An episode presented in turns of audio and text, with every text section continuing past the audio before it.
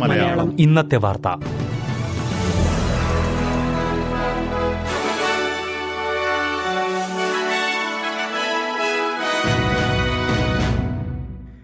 നമസ്കാരം. S B S Malayalam ഇന്നത്തെ വാർത്തയിലേക്ക് സ്വാഗതം.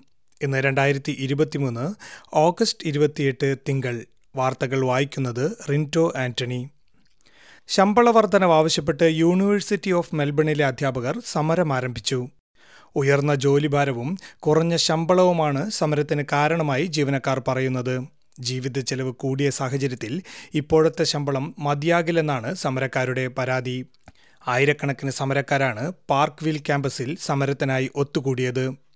ഓസ്ട്രേലിയയിലെ ഉയർന്ന റാങ്കിങ്ങുള്ള യൂണിവേഴ്സിറ്റികളിൽ ഒന്നാണ് യൂണിവേഴ്സിറ്റി ഓഫ് മെൽബൺ സമരം ഈ ആഴ്ച മുഴുവൻ നീണ്ടു നിൽക്കുമെന്നാണ് സൂചന.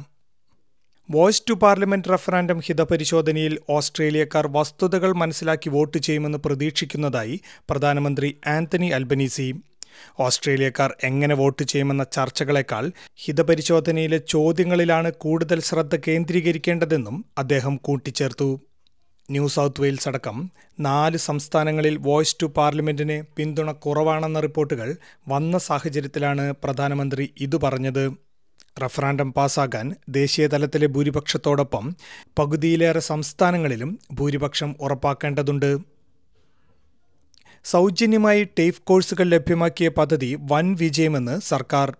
പദ്ധതിയുടെ ഭാഗമായി രണ്ടു ലക്ഷത്തി പതിനാലായിരം പേരാണ് ടേഫ് കോഴ്സുകൾക്ക് ചേർന്നത്. ഇതിൽ അമ്പത്തി ഒന്നായിരത്തോളം പേർ പരിചരണ മേഖലയിലെ കോഴ്സുകളാണ് പഠിക്കുന്നത്. കെട്ടിട നിർമ്മാണ രംഗത്തെ കോഴ്സുകൾക്ക് ഇരുപത്തി ഒന്നായിരം പേരും ഡിജിറ്റൽ സാങ്കേതികവിദ്യയുമായി ബന്ധപ്പെട്ട മേഖലയിലെ കോഴ്സുകൾക്ക് പതിനേഴായിരം പേരുമാണ് ഈ പദ്ധതിയുടെ ഭാഗമായി ചേർന്നിരിക്കുന്നത്.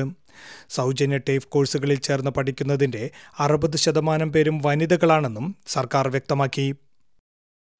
ചികിത്സയുടെ ഭാഗമായി കഞ്ചാവ് ഉപയോഗിക്കുന്നവർ വാഹനമോടിക്കുന്നത് സുരക്ഷിതമാണോ എന്നറിയാനുള്ള പരീക്ഷണ പദ്ധതി വിക്ടോറിയയിൽ ആരംഭിച്ചു. പതിനെട്ട് മാസം നീണ്ടു നിൽക്കുന്ന പരീക്ഷണത്തിൽ മരുന്നായി കഞ്ചാവ് ഉപയോഗിക്കുന്നവരിൽ ഉണ്ടാകുന്ന മാറ്റങ്ങളുടെ തോതിനെക്കുറിച്ചും പരിശോധിക്കും. പരീക്ഷണത്തിൽ പങ്കെടുക്കുന്നവരുടെയും പൊതുജനങ്ങളുടെയും സുരക്ഷ കണക്കിലെടുത്ത് ഈ പരീക്ഷണങ്ങൾ പൊതു റോഡുകളിൽ നടത്തില്ലെന്ന് സർക്കാർ വ്യക്തമാക്കി. രണ്ടായിരത്തി ഇരുപത്തിനാലോടെ മെഡിസിനൽ കനാബീസ് നിയമവിധേയമാക്കാനുള്ള എല്ലാ നടപടികളും പൂർത്തിയാക്കണമെന്നാണ് ലീഗലൈസ് കനാബീസ് വിക്ടോറിയയുടെ ആവശ്യം. വൻ ലാഭം നേടിയതിനു പിന്നാലെ വിമർശനങ്ങൾ നേരിടുന്ന Qantas chief executive Alan Joyce parliamentary സമിതിക്ക് മുന്നിൽ ഹാജരാവും. നവംബറിൽ സ്ഥാനമൊഴിയാനിരിക്കെയാണ് ജോയ്സ് പാർലമെന്ററി സമിതിക്ക് മുന്നിൽ എത്തുന്നത്. ഒരു ദശാബ്ദത്തിനിടെ ഇതാദ്യമായാണ് ഒരു എയർലൈൻ മേധാവി പാർലമെന്ററി സമിതിക്ക് മുന്നിൽ ഹാജരാകുന്നത്. രണ്ടായിരത്തി ഇരുപത്തിയൊന്ന് ഇരുപത്തിരണ്ട് വർഷത്തിൽ രണ്ട് ബില്യൺ നഷ്ടത്തിലായിരുന്ന കമ്പനി കഴിഞ്ഞ സാമ്പത്തിക വർഷം രണ്ട് ദശാംശം നാല് ഏഴ് ബില്യൺ ഡോളറിന്റെ ലാഭമാണ് ഉണ്ടാക്കിയത്.